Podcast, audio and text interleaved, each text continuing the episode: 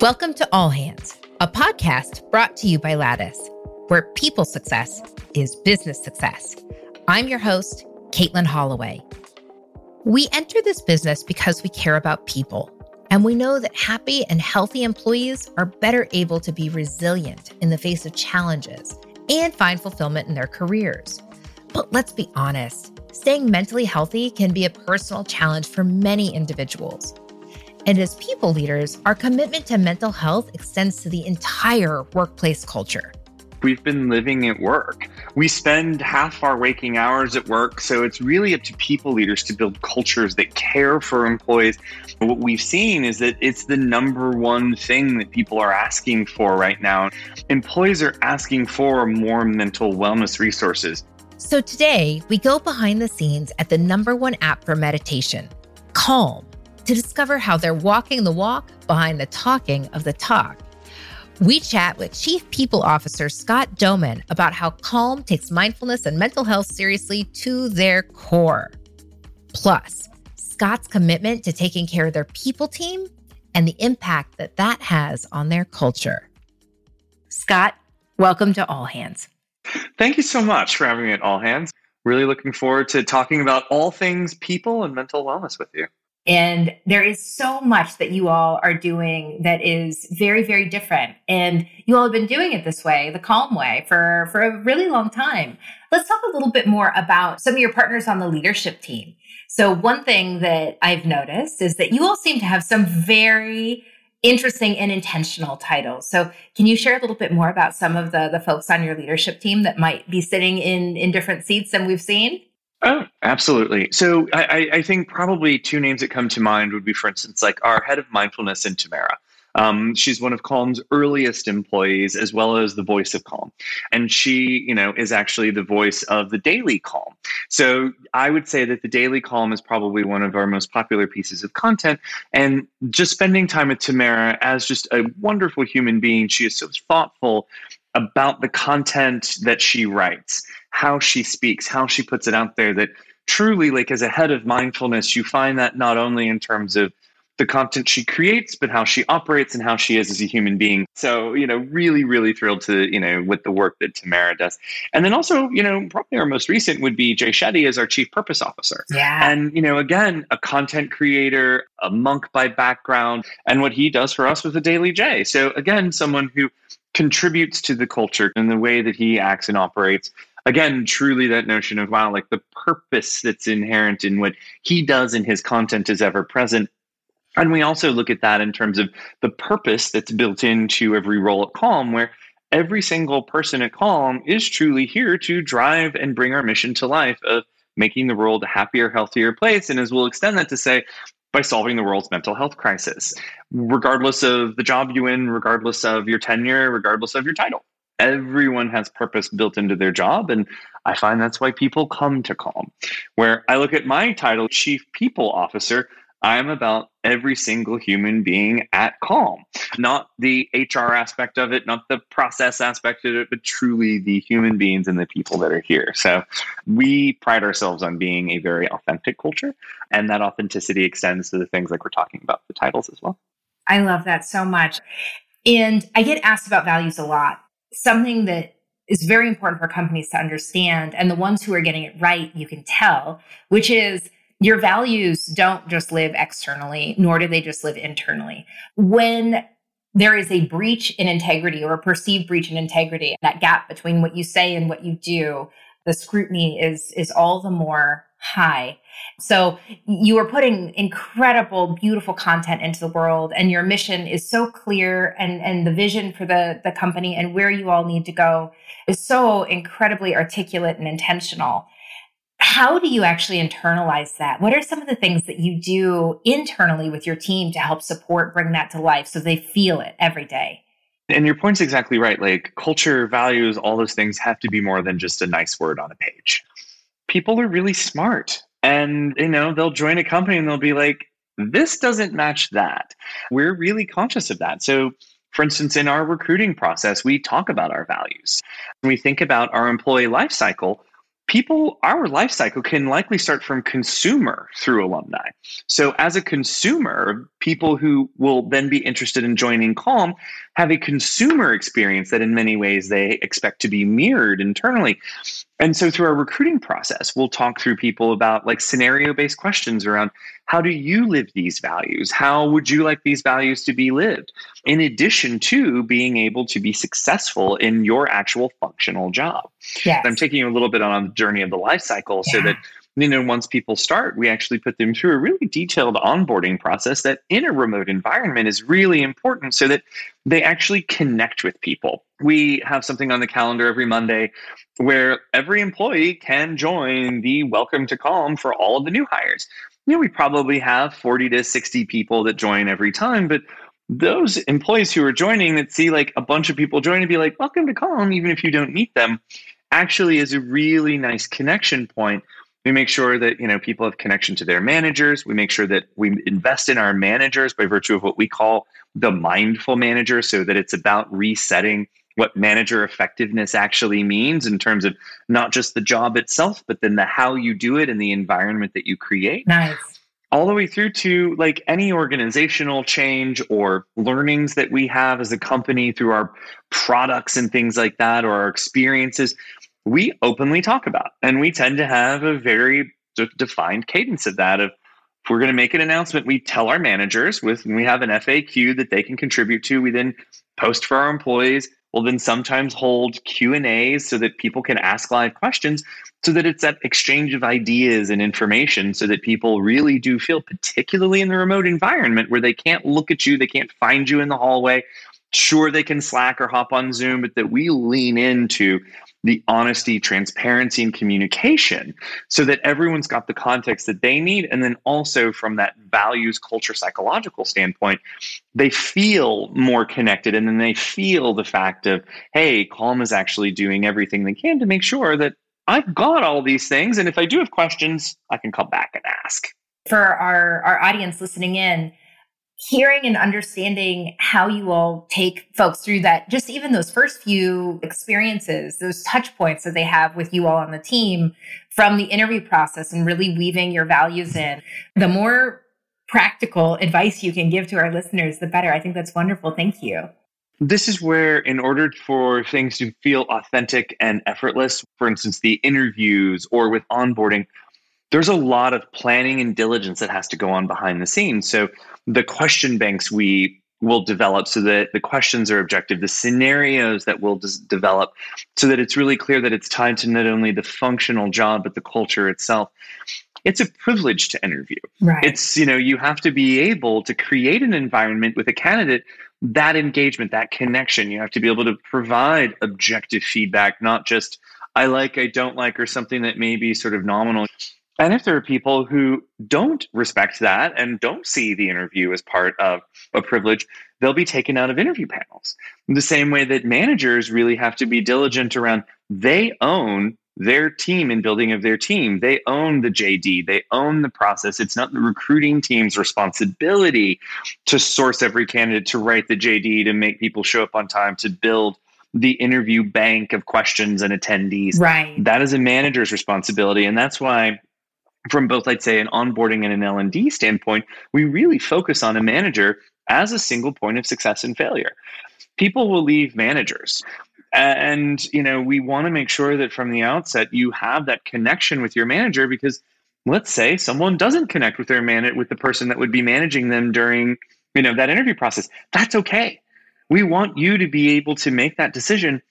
The great resignation is one thing, and I think is a sort of a categorization, but I actually put it in different terms in terms of people have chosen themselves um, during this time, and they've chosen how they want to work, who they want to work with, and how they want to do it. And so we have to be really conscious of those things during the interview process and the onboarding to make sure that the experience is comprehensive. I'm so curious to learn a little bit more about this mindful manager that you mentioned earlier. Can you tell us a little bit more about what it means to be a mindful manager at Calm? Oh, Absolutely. I'd love to.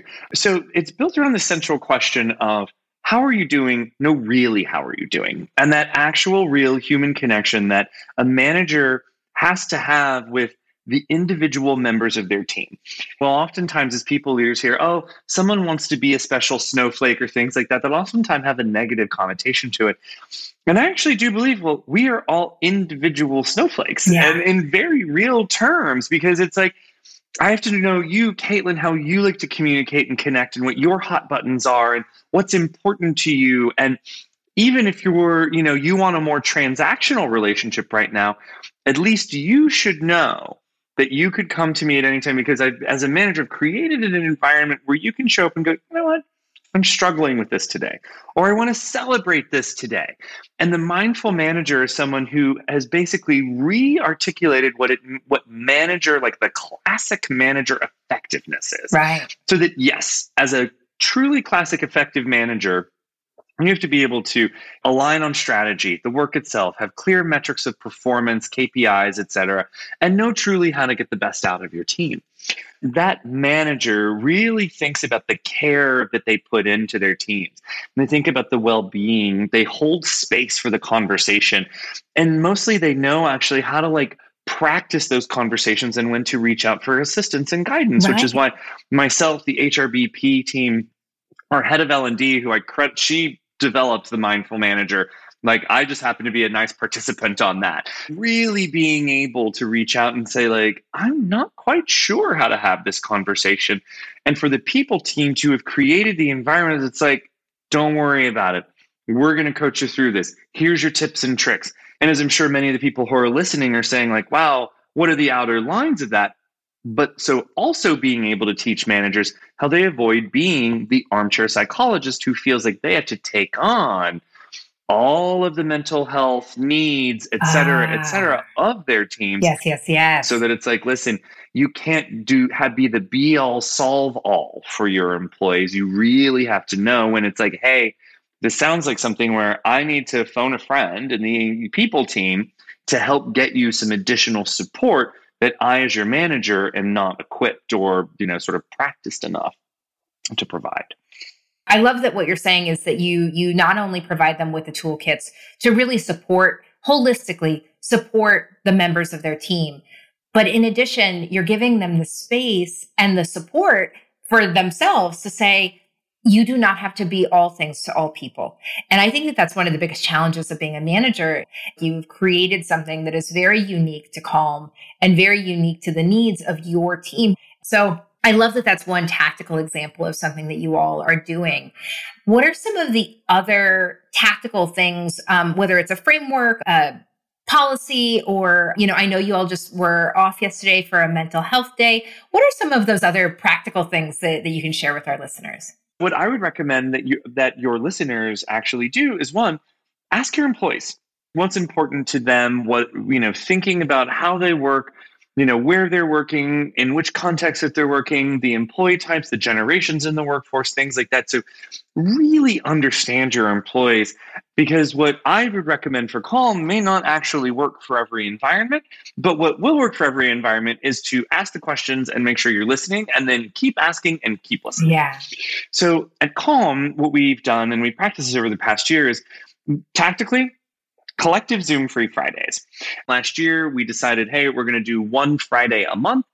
We just upped that to two Fridays a month because we are like, hey, listen, we really, we're a Series C organization.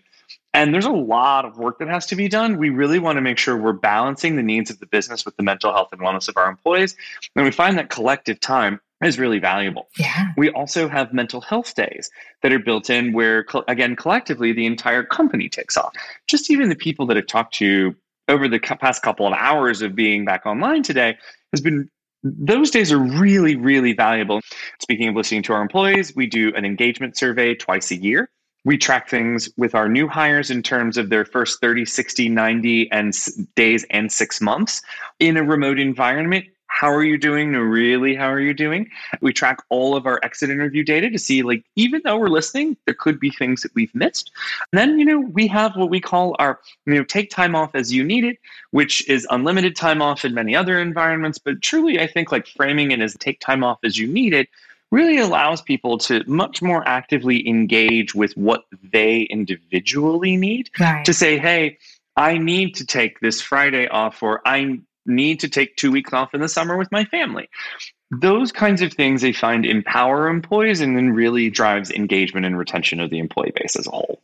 Oh, there, there were so many good takeaways in that. And I mean, just the idea of having a Zoom free day. It doesn't mean no right. meetings. It just means that you physically don't have to put on the face and make your bed behind you or whatever those things are. exactly. It makes a difference. It makes a big difference. It really does. It really does. And the Zoom free for many people means they won't have meetings and they'll use those days to catch up on docs or sheets. We leave the flexibility to you because it's collective. Everyone respects that time as well. Right. In a remote, flexible, distributed work environment, when we can collectively say, hey, your inbox was going to be relatively crickets today, or your calendar will be free, those actually become much, much, much more meaningful um, in terms of being restorative, getting back that, you know, filling your cup back up with energy. Now, I want to shift gears just a little bit. So we've been talking a lot about internal at, at Calm, but a lot of our, our listeners understand that building a mentally resilient workplace isn't just good for employees, it's good for business. So at Calm, how does a mindful work environment translate to a better overall product or the output? we've been living at work. We spend half our waking hours at work. Yeah. So it's really up to people leaders to build cultures that care for employees. What we've seen is that it's the number one thing that people are asking for right now in terms of both the Calm for Business research, but then also other research that our science team has done and other organizations have done is that employees are asking for more mental wellness resources. That's awesome. When you think about productivity, regardless of type of job, the productivity will decrease when you're not engaging in people's overall mental wellness and, and their mental health at work. Mental health is health. Yeah. It's truly the check ins that you have with yourself psychologically every single day, multiple times a day, to ask, like, am I happy? How am I doing? Am I engaged with this? Do I like this? Do I like who I'm working with and what I'm doing?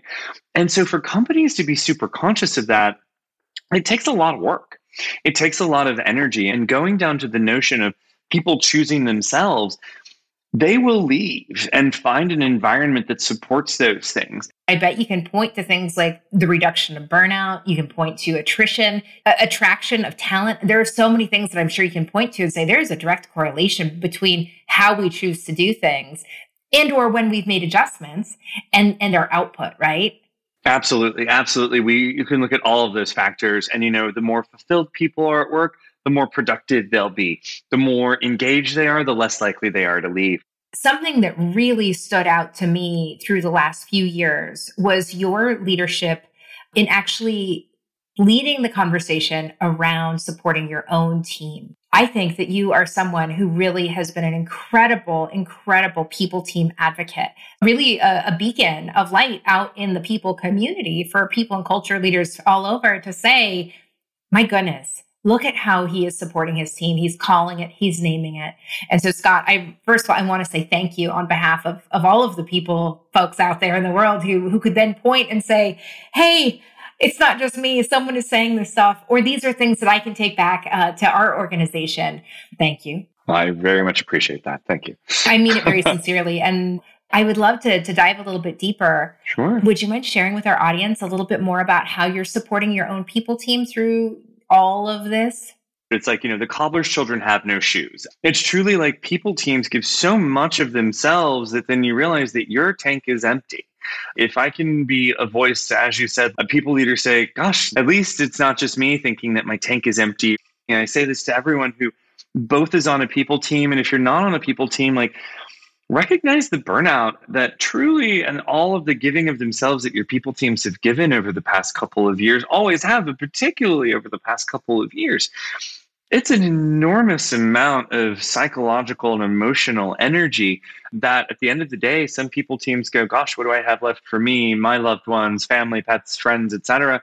I encourage everyone like take a beat form your community within the people leader or hr leader community to make sure that you have someone that you can just sort of like take a deep breath with and say gosh like today i'm actually not okay i know i have to present this face to people but today i'm not okay and, yeah. or like i'm okay but i feel like i'm solving this problem on my own you just need someone to say ah here's like two or three things that i've tried and that's all someone needs and I want to bring that to the people leaders out there and just say, like, listen, like you aren't alone. I see you, I feel you, we love you, and you are in an environment and community that supports you. And whenever you need support, there are people out there that will support you so that you don't feel as though you're just giving and your tank is empty. Yes. And for my own team, this is what I talk about all the time where I'm like, like, I'm glad you called it out. Like Sarah Tobin, who's our head of L&D, is actually absolutely brilliant. I'm like, no, all the credit goes to her with these things. Our HR business partner, the amount of work that he takes on is absolutely incredible. And then our head of think about our head of total rewards and our people ops leads and things like that. Like they're doing such mountainous amounts of work that when like, oh, can you send this to the management team? I'm like, no, you send it to the management team. I want you to get the credit for this. I didn't do this work. You did. Because I've been part of those teams where it's like someone else even in small ways of taking credit for that can be very demotivating. And I like pushing the spotlight away from me. I'm like, no, look at the brilliance here, look at the brilliance there.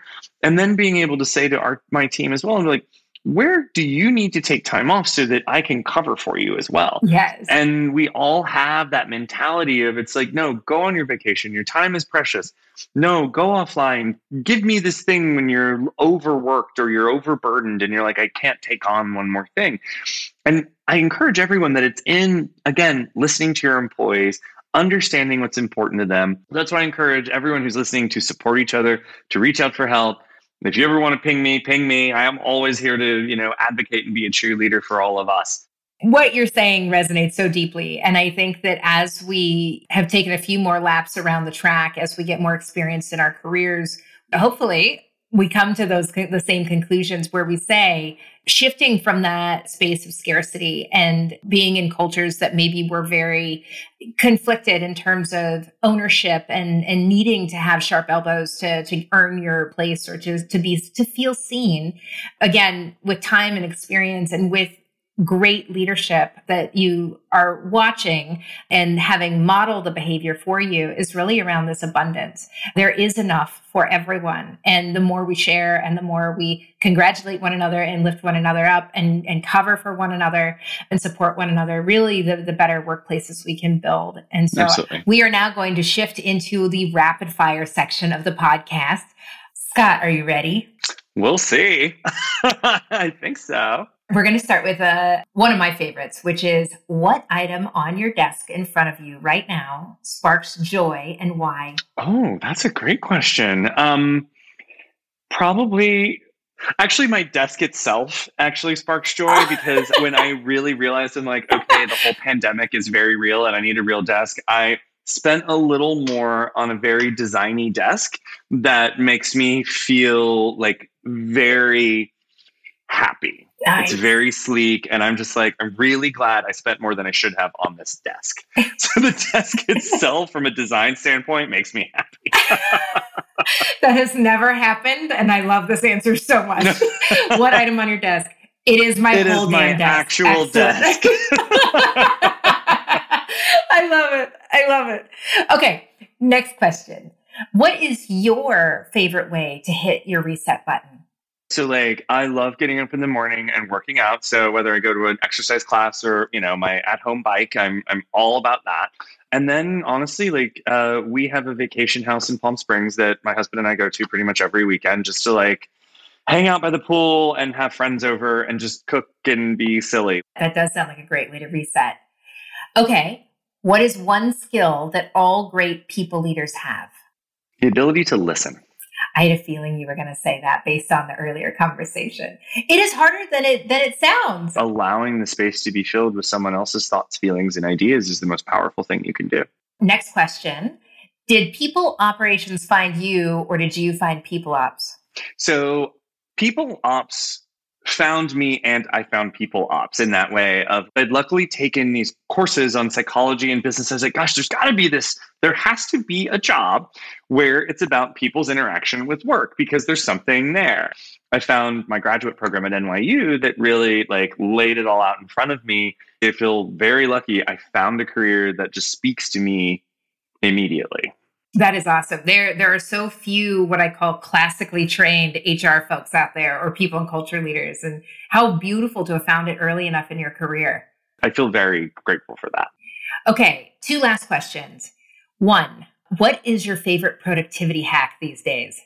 Being really clear about what I'm not going to do and being really clear about what isn't a priority so that you don't leave people with the assumption that everything is a priority. And I like a rule of three. So I'll talk about like my top three priorities, my top three goals, things like that. And then I will be just as clear as like everything else is below the cut line. Nice.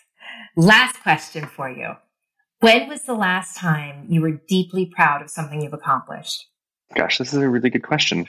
I'm deeply proud when people that I have mentored over the years or continue to mentor now achieve what they want to achieve. When, you know, I can see that the time and energy and the things that we've talked about or just like that real sense of like you did it and the sort of like you you're doing it. Like that's where I feel really really proud and in that way of truly leading with gratitude and paying it forward people helped me along the path of my career because no one does it alone. And then seeing that the responsibility to do the same and watching people actually accomplish that to me is like a really, really big deal. It's truly about seeing people become and grow into their best selves by virtue of taking the time to make sure that you nurture them along the way. I love that.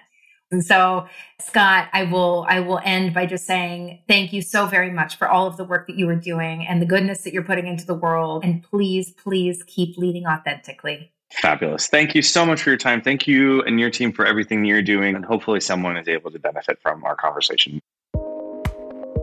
And to our listeners, thanks so much for joining me on this week's episode of All Hands, brought to you by Lattice. I'm your host, Caitlin Holloway. Next on All Hands, return to the office or work remotely. Annette Reavis, Chief People Officer at Envoy, talks about how to get the best of both worlds with the hybrid workplace. If you're just bodies coming in on those days that you're in the office and you and I don't need to work together, and you have too many of those scenarios, you're not building community. So, really being deliberate about how you're defining hybrid is really important. Follow All Hands on Apple Podcasts, Spotify, Stitcher, or wherever you get your podcasts so you never miss a new episode. Learn more about how Lattice can help your business stay people focused at lattice.com or find us on Twitter at LatticeHQ. All Hands is produced by Lattice in partnership with Pod People. Special thanks to our production team Christine Swore, Annette Cardwell, Rachel King, Amy Machado, Danielle Roth, Jessica Pilot, and Carter Wogan. Until next time, keep leading authentically.